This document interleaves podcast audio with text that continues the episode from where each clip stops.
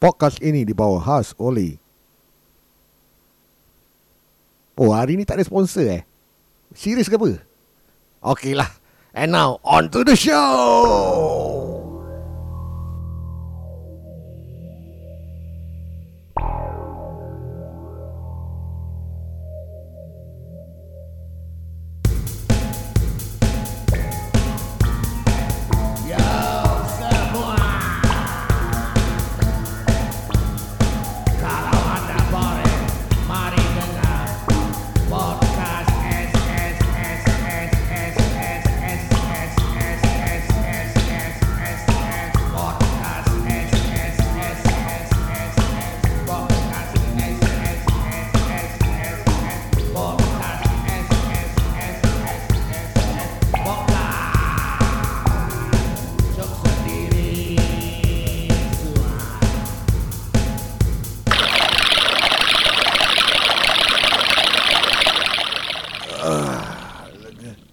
Eh, apa dah? Aku dalam toilet pun korang sibuk ke? Okey. Ah, diam tak diam kita dah ber... Uh, ber apa eh? Ah, dah berak. Aduh, sakit perut. Ah, sedap sikit. Ah, korang buat apa? Um, Hari ini kita akan uh, story mengenai uh, kisah-kisah uh, yang mungkin korang pernah dengar waktu korang primary school ataupun mad- waktu korang uh, masih kecil lagi lah kan.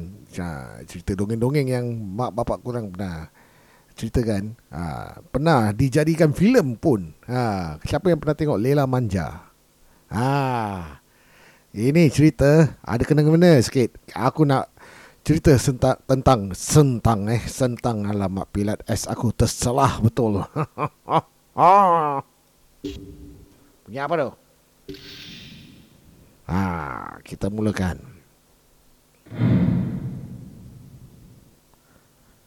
Pada suatu hari, ada seorang ibu yang kempunan nak makan telur ikan. Bukan sembarang telur ikan, tapi adalah telur ikan yang mempunyai insang di laut dan juga boleh bernafas di darat. Sekarang kita panggil mud skipper. Orang dulu panggil ikan tembakul. Aku tak pernah makan ikan tembakul pasal aku rasa macam uh, susah nak tangkap benda tu. Kat pasir ris banyak tapi nampak macam kecil-kecil macam ikan bilis. Ada ke orang nak makan?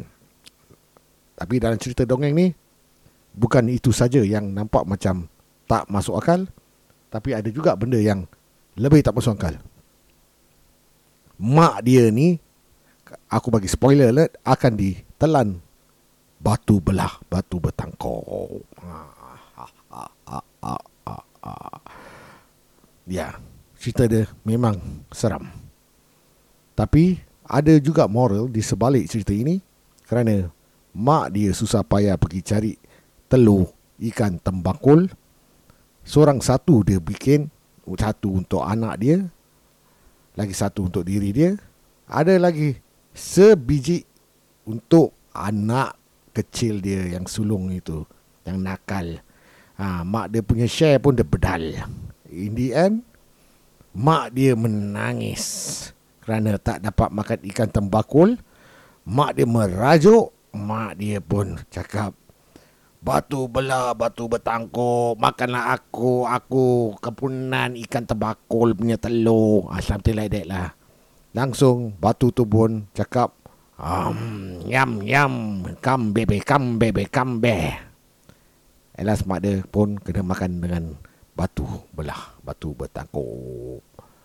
Dan kemudian cerita ini pun akan diakhiri dengan